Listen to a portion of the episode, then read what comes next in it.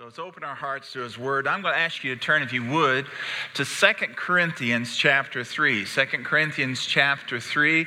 And if you'd like to use the Bible prepared for you there and, and in front of you, use uh, that Bible. That is page 965. 965. Do encourage you, as you'll see inside the bulletin from week to week, we now are uh, just including some inserts that uh, take you a little deeper with what we are covering in our time in the Word. It's a way that we hope that you'll be able to use a day or two, or maybe several days with you or your family in following up on some of the things that we're sharing on Sunday mornings in our time in the Word. So, encourage you to use that uh, insert that's provided for you. 2 Corinthians chapter 3. So we'll begin there in just a few minutes.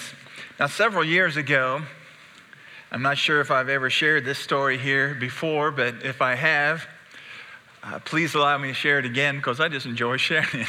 I had one of the strangest things happen to me has ever happened in my life, and I still sometimes wonder if I even understand how that could have happened that way.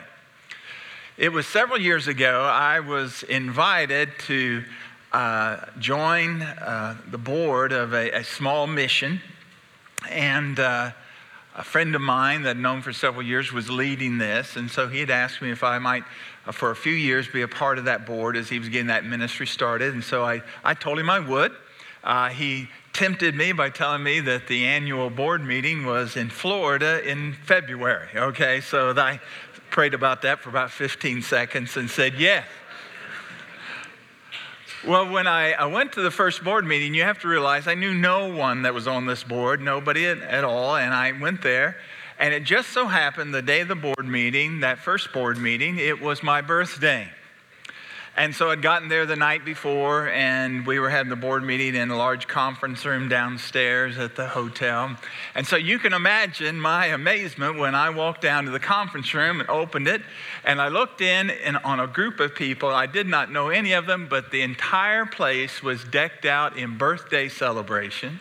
There were balloons floating around. There was a beautiful cake and punch, and I'm thinking, how did they know? How did, this is amazing. These are the nicest people I've ever seen. And so I'm standing there drinking a little bit of my own punch, you know, saying hi to a few people. And then they finally got started and they said, okay, let's sing happy birthday to our honored guest. And they started singing happy birthday. And I'm sitting there just smiling, taking it all in. And they said, happy birthday, dear Bob. happy birthday to you. And there was an elderly gentleman over there who was a part of the board. It was his birthday. And he had been on the board for some time, and they were celebrating his birthday. And you know, the Lord just has a way of just taking you out sometimes. You know, He's doing that. It's almost like He says to Gabriel, Watch this, you know. So, but then this is where it really got strange after we had sang happy birthday and I had chatted with a few people, I walked over to this man named Bob. I said, You know what? You're not going to believe this.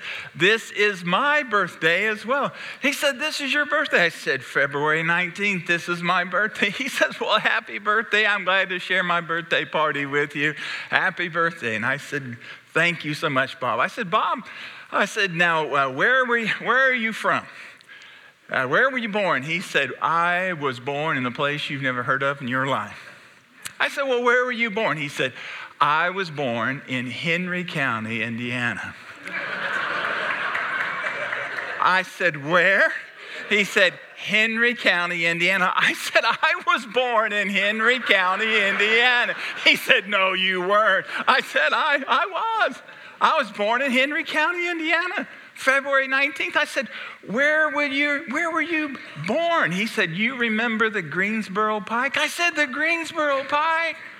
I said, the country store, my dad used to take me and my brothers out there to get, you know, some soda and some, some things to eat, candy. And he said, well, you know that farmhouse right across from the Greensboro Pike store? I said, Yeah. He said, I was born in that farmhouse. you know, I'm expecting anytime the music to start, you know. the Twilight Zone music. Do, do, do, do, do. Have you ever had one of those moments? You just expect the music to start. So we, we, could, we started talking. We couldn't believe this. And then got to know him several years uh, as that went by, as I served on that. And he, his name was Bob Reese, Reese, and he was born and raised in that house, that farm there.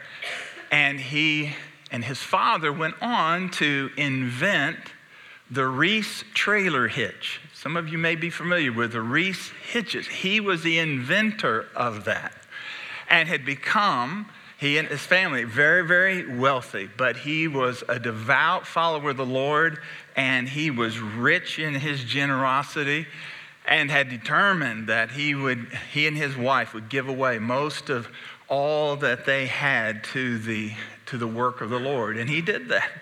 But I thought about that. What were the odds of that?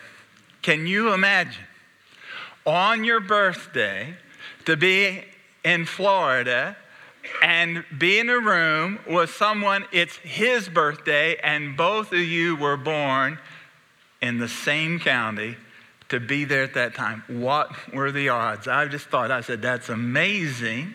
Same birthday, same birthplace. But I want you to know this we also shared the same birth purpose. God gave both of us eternal life for the same purpose. And that was the same purpose that He gave you for your birth, if you're a Christian. As a Christian, you have along with every other Christian the same birth purpose. The purpose of our birth is as we read just a few minutes ago in our text in Romans chapter 8, verse 29. The Lord Jesus brought us to life he brought us to life that we might be conformed to His image. God, who has saved us, has saved us that we might be conformed to the image of His Son. Every Christian does not share the same birthday physically or spiritually, but every Christian shares the same birth purpose. We were born again, not just to get us to heaven when we die, but we were born again to make us the image bearers of God, to be like his son Jesus, to be renewed in his image. Now, that is our series that we've been involved in here for these few weeks at the church in his image. What does it mean to be his image bearers?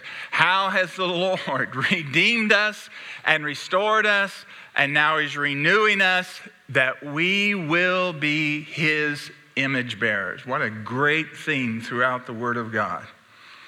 Now, two weeks ago, we asked the question how does the Lord do that? How does the Lord make us like Jesus? How does he start that process that he is going to complete one day? How does he start that process? What is that process? And then here's this is so important. How do we facilitate that process? How do we facilitate the process as God is working in our hearts to make us more into the image of his son?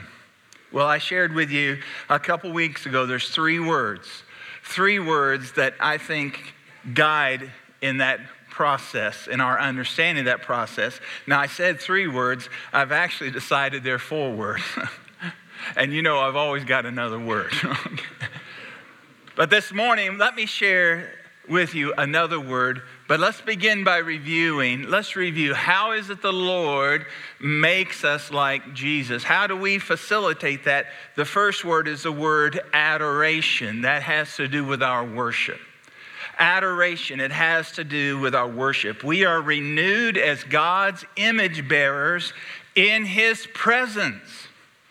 It's in His presence that we are renewed as his image bearers. We are being made like him as we are with him in worship. Personal worship, personal, private worship, but friends, even this morning, God's intention for this time in your life in this room is to use this time of worship to make you more like Jesus Christ as you will allow that process to be facilitated in your life. Now, Second Corinthians, two weeks ago, we looked at this beautiful passage. Second Corinthians chapter 3, if you would, verse 16. Here's how Paul describes that process.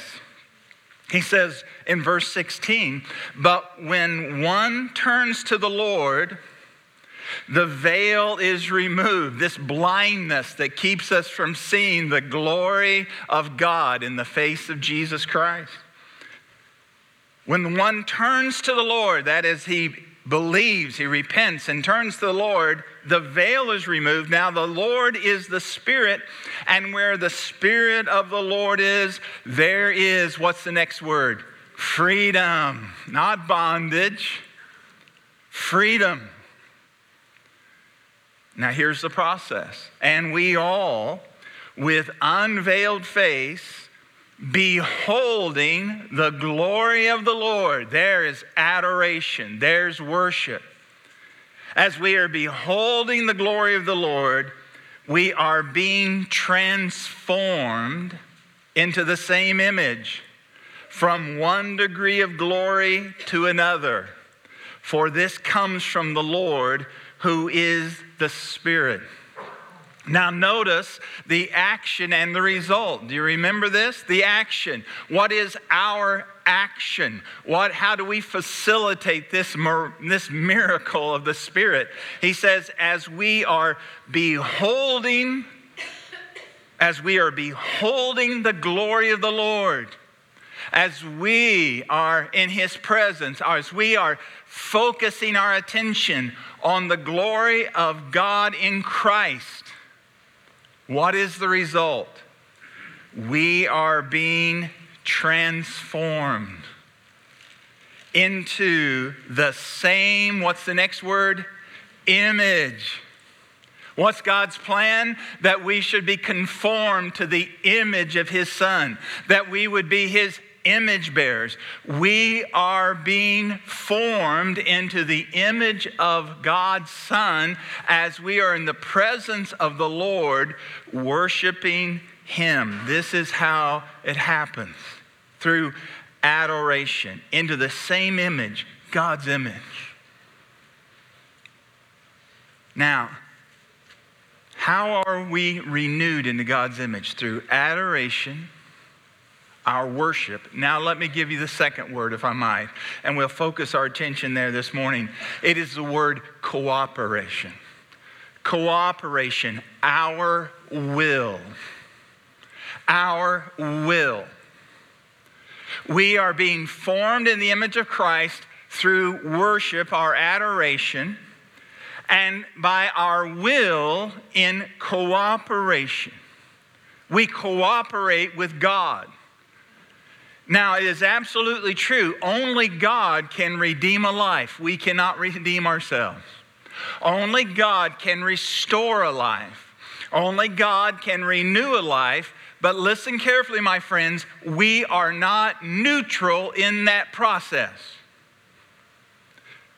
Never will you ever see that the Bible says that you just sit around with your arms crossed and say, Go ahead, God, do it. No, we are called upon by God to respond to Him, to respond to His love, to respond to His Spirit.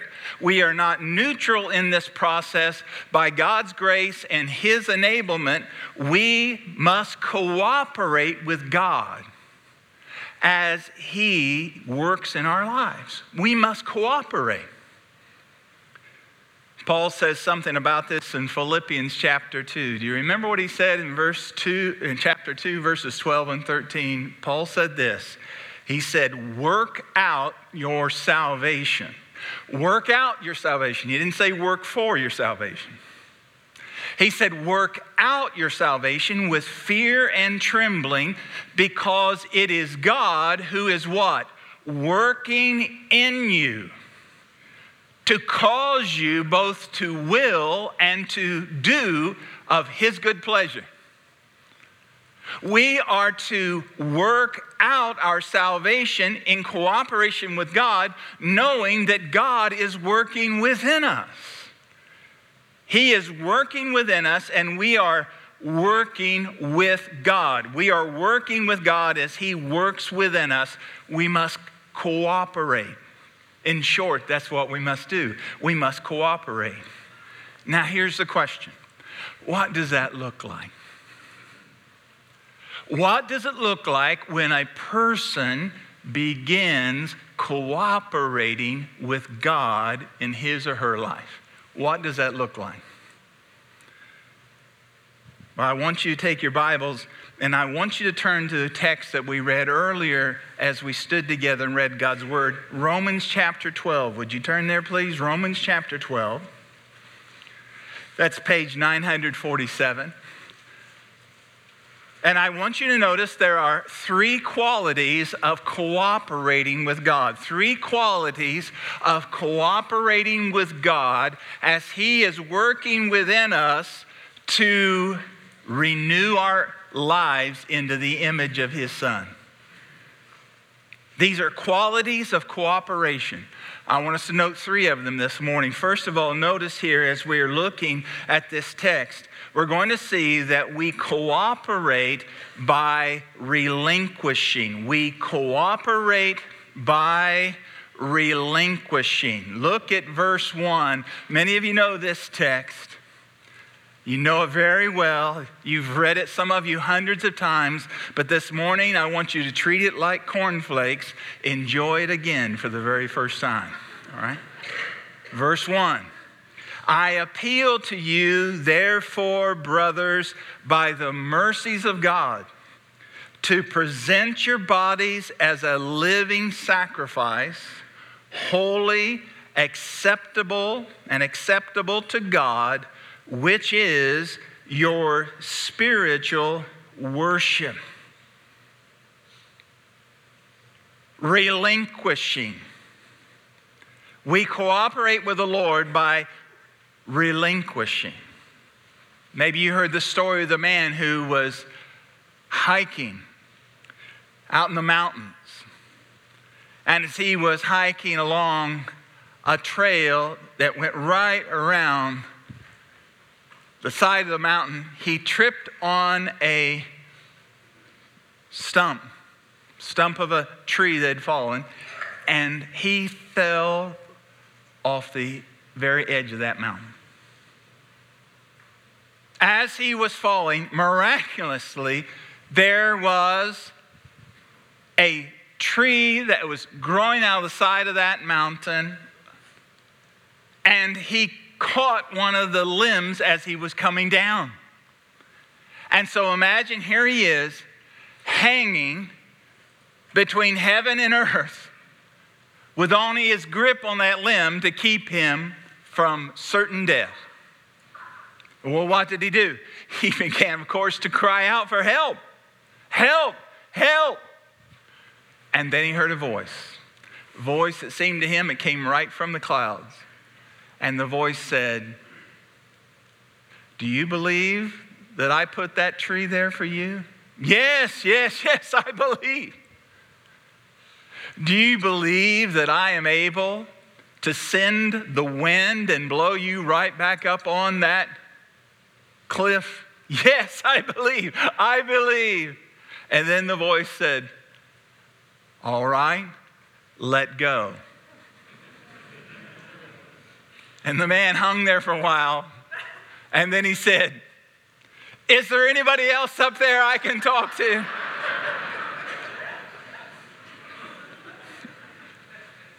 How we hate to let go. How we hate to let go. Lord, I want to be different, but let me help you out. Lord, I want you to change me. Let me show you my plan. Lord, use me. Now, let me tell you what I'm thinking. How we hate to let go. Friends, listen. You can't cooperate and control at the same time. You can't cooperate and control at the same time. You've seen the signs, maybe you've seen the bumper stickers that say, God is my co pilot. You ever seen those? If God is your co pilot, you're in the wrong seat. And I heard one even better this morning. Don't say God is my co pilot.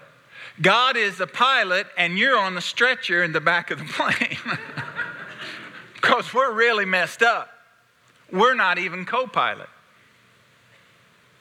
You cannot cooperate and control at the same time. You've got to let go. Now, that's Paul's appeal here. Here's Paul, and he's making his plea. Look at verse 1 again. I appeal to you, therefore, brothers. I appeal to you. Every word here in this verse is just filled, it seems, with significance. Just, just think of how these words are filled with significance. He said, I appeal to you, brothers. And the word here literally means when somebody comes along and puts their arm around you and begins to talk to you and plead with you. I, am begging you, brothers, is the idea. And I'm, I'm pleading with you on the basis of something. What does it say? I plead with you, therefore, brothers, by the what? Mercies of God. The mercies of God in your life the mercies of your salvation, the mercies of your adoption into the family of God, the mercies of the promise of your glorification. What he's talking about is Romans chapter 1 through chapter 11. If you want to give a title to the first half of the book of Romans, chapters 1 through 11, it is the mercies of God. How God takes a dead sinner and a dead doomed sinner and makes him one who inherits glory. That's what's contained in Romans 1 through 11. The mercies of God. Paul says, I'm begging you, based on the mercies of God, to do what? To present your bodies that word present there, listen carefully, it means a definite act. It means something that is deliberately done at a point in time. I appeal to you on the mercies of God that you decide to present your body. Your body your body is His body. To present your body to God as what? A living sacrifice. A living sacrifice. In the Old Testament, what was the common denominator of all sacrifices? They were dead, they were slain as an image of the coming Christ who would be slain. But now we do not have to offer sacrifices to God as a basis or a part of our salvation. Why? Because Christ has offered himself to God once for all. He is the perfect sacrifice. But now we must make a decision to present our body as a living sacrifice. A living sacrifice. Living surrender. This is what it means. Not dead, fully alive, but surrendered. Holy, set apart for God. My, my, my body, my life is set apart for God. It's acceptable. That means it's well pleasing. Sacrifice had to be pleasing to God. Let your body be set apart to God. This is well pleasing to Him. And He says it is your, notice, spiritual worship. Your spiritual worship. You know what the word spiritual there is from? It is from the word logikos. We get our word logical from it. It is your logical act of worship. When you think about the mercies of God in your life, isn't it really the only logical thing to do is to present yourself to Jesus? It is your spiritual, your logical, your rational worship service. That word service there, you see, your worship, it's worship service. It's a service of worship. Folks, you have come to a worship service today. Thank God for that. But I want you to know that when you leave this building today, the Lord wants the worship service to continue. As you are living for Him, your life is living worship. I love what I heard one preacher say many years ago. He said this and he would say it at the end of his services, the worship services. You know what he would say? He would say this The meeting is over, now the service begins. The meeting is over. Our meeting is over, but now the service really begins. What's Paul talking about? Relinquishing.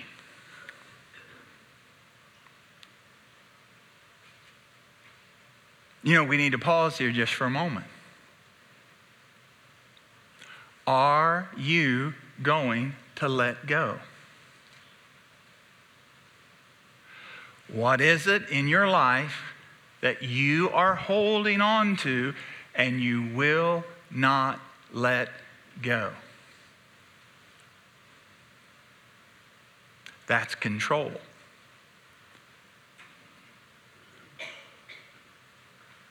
Will you let go?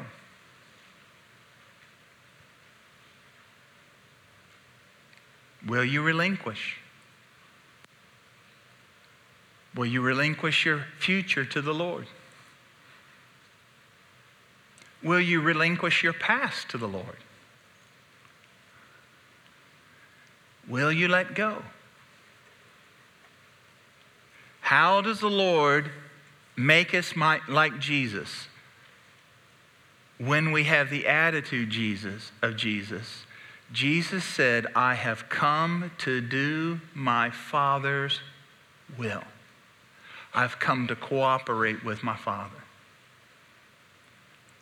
We cooperate by relinquishing. Now, notice, secondly, how do we cooperate? Look at the next verse. We cooperate by relinquishing, and we also cooperate by resisting by resisting. Now, that sounds like a contradiction in terms, doesn't it? That sounds like an oxymoron. Uh, cooperate by resisting. But that's exactly what Paul is doing here. He's using this contradiction of terms to grip us. He's, he's talking about relinquishing control. And then in verse 2, he says, Now having relinquished control and relinquished your life to God, now I want you to resist. Resist what? Verse 2. Do not, look at it, do not be conformed to this world, but be transformed by the renewal of your mind, that by testing you may discern what is the will of God, what is good and acceptable and perfect. Here again, every word is just so incredibly purposeful and so important. Notice what he says. As you are relinquishing the control of your life to God, now he says, I want you to resist. Do not be conformed to this world. Literally, it is this listen carefully stop being conformed to this world. Stop letting the world press you into its mold. Now, when he says world here, he's not talking about the planet, he's talking about the spirit of the world, the values of the world, the culture. He says, do not stop, he says, stop rather, letting the world press you into its mold. He is saying, be different. Be different. Break the mold. Be free.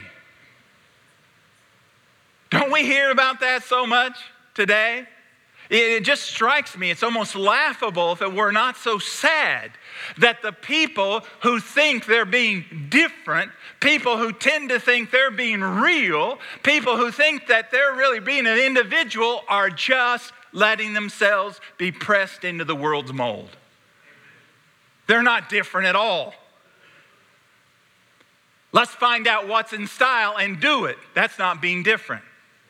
Let's find out what the world thinks these days and let's do that. That's not being different. Let's make absolutely sure that we don't stick out and we're, we're not strange, that somebody would think that we're, we're really odd. I mean, who wants to be a part of the odd for God squad? What is that? That's not being different.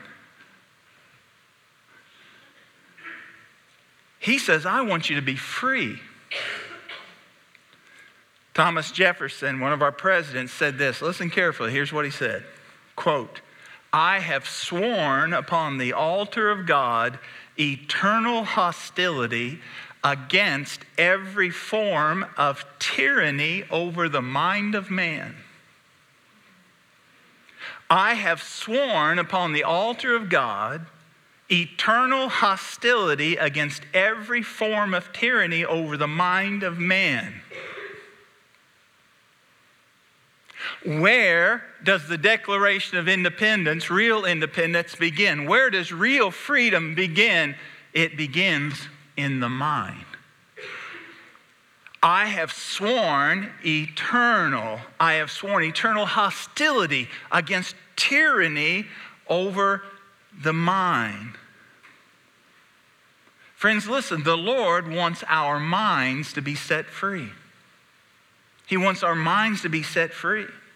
And so it's God's plan as God renews us as image bearers, He does it by the renewing of our minds. How does God change us? Well, the change has to happen right in our minds. Verse 2, notice what He says Do not be conformed, stop being conformed to this world, but be transformed by the what? Renewal of your mind. God transforms us by transforming our minds. God transforms our minds. That's interesting here. Paul uses a play on words. You can see it even in the English. Don't be conformed, but be what? Transformed. Don't be conformed to the world's mold. The word there, being conformed, means that where you're being pressed into a mold where what you really are is not what you appear to be on the outside. You're being pressed into a mold that's not really you. But he says, don't be conformed, but be transformed. And transformed means to be externally who you really are internally. Be transformed. And you know what the word for transformed is? metamorphosis. Where did we see that verse? Where did we see that word before? We saw it even, we read it just a few minutes ago, that as we are beholding the glory of the Lord, we are being what? Transformed, metamorphosis. The real you is becoming stronger and more dominant. The you in Christ, the new nature you have, and it's breaking through this mold of the external so that the real you is showing. You're being transformed.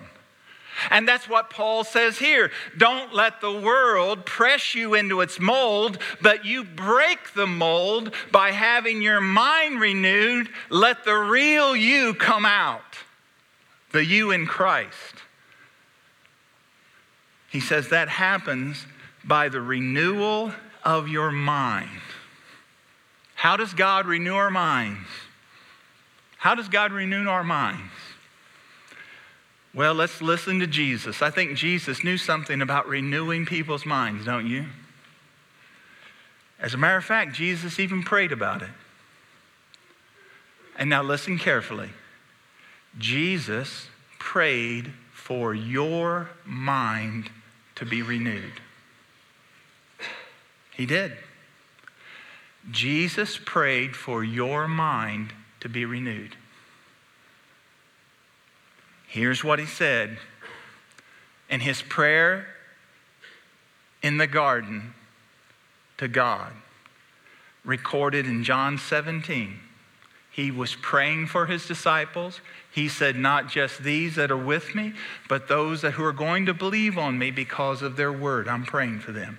What did he pray? Here's what he prayed John 17, 17. That's a good text to remember easily. 17, 17. He prayed, Father, sanctify them by your truth. Your word is truth. Sanctify them, change them, set them apart. The idea is renew them. How does He renew us? How does He change us? How does He set us apart?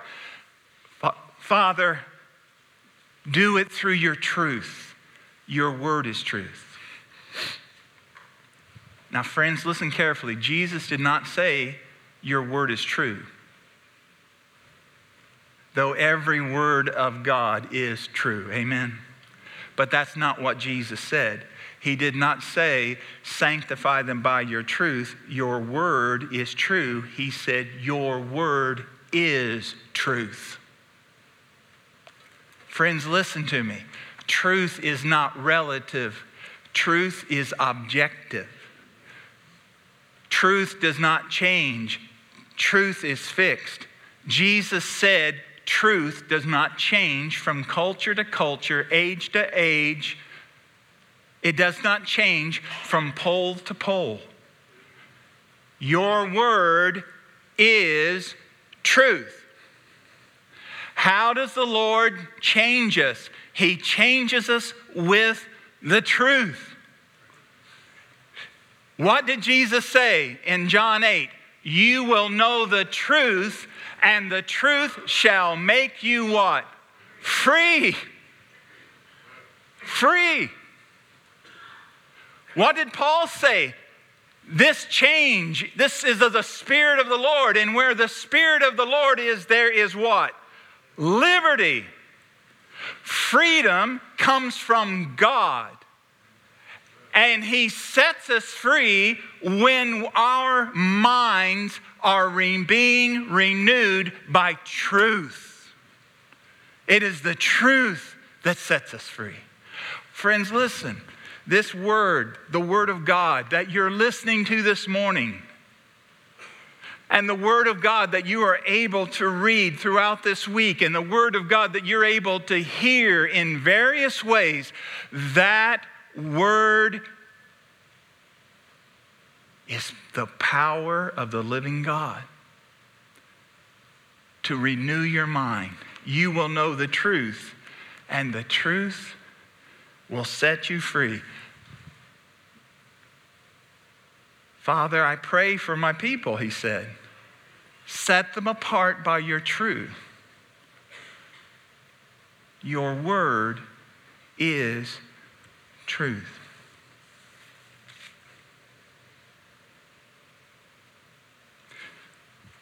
One of the most hideous of all the Nazi concentration camps was one named Auschwitz. Over a million Jewish men and women, boys and girls, gassed to death there, their bodies incinerated. Had a sign over the gate when those Jewish people would go into the gate, and what they were told would be a place of work. Over the gate, these words work makes you free. Work makes you free. What a monstrous lie that was. They had no intention for them to be free. Their intention was to work them to death and just before that to gas them to death and incinerate them. A monstrous lie. Satan is a master of monstrous lies. Except he puts it a little differently for us. Yes, for some people, he says, Let me tell you, I know what you want in life, and hard work will get it for you. Work will make you free. And there are Christians by the hundreds of thousands that believe that lie. And yet every day they're going to go out and live by that principle I live to work. Work makes me free. Others believe this lie money makes you free. If you have enough money, you're free. You can do what you want, when you want, where you want, how you want. Money makes you free. What shall it profit a man if he gains the whole world and what? Loses his soul. That's a lie. Money doesn't make you free. Power makes you free. Success makes you free. Popularity makes you free. Those are all lies. Now, a Christian works hard. He loves people. She loves people. She, she strives for excellence. He strives for excellence. But he or she does that not because work makes him free, money makes him free, popularity makes him free, success makes him free. He does it because the truth is making him free. And that truth is in Jesus. If the Son of Man makes you free, then what? You are free indeed. You're truly free. Let's bow our heads. Friends, my friends, listen to me. Will you agree with God? Will you relinquish control? Right now, the Spirit is speaking to some people right now. You know what you've got your, your fist clenched around. The Lord is letting you know what it is right now, and that is keeping you from freedom. Relinquish it. Give it to the Lord. Give it to the Lord. Some here need to start resisting. You're, you're, going along, you're trying to fit in, you're trying to fit in at work or in your neighborhood or in your club or on your sports team. You're, you're trying to fit in in realms of culture.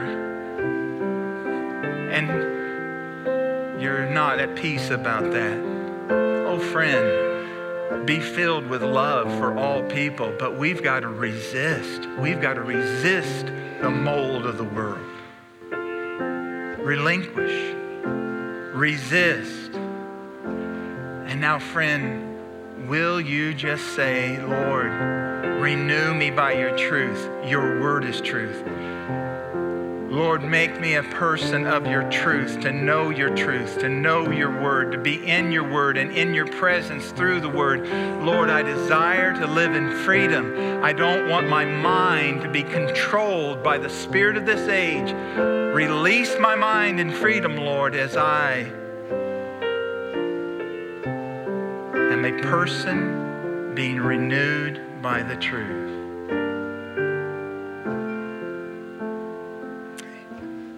Amen. Amen. Let's stand and sing to the Lord.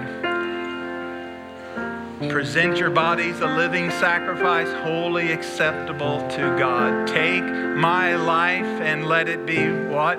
Consecrated, Lord, to thee. Let me continue my worship service even as I leave this building today. Let's sing this to the Lord. Maybe you'd like to come for prayer. We invite you to do that. Maybe it's about something for relinquishing or resisting or that need of renewal. We just invite you to come. See us afterward. We'd be glad to speak with you about that. But let's sing this to the Lord. May, maybe your true prayer.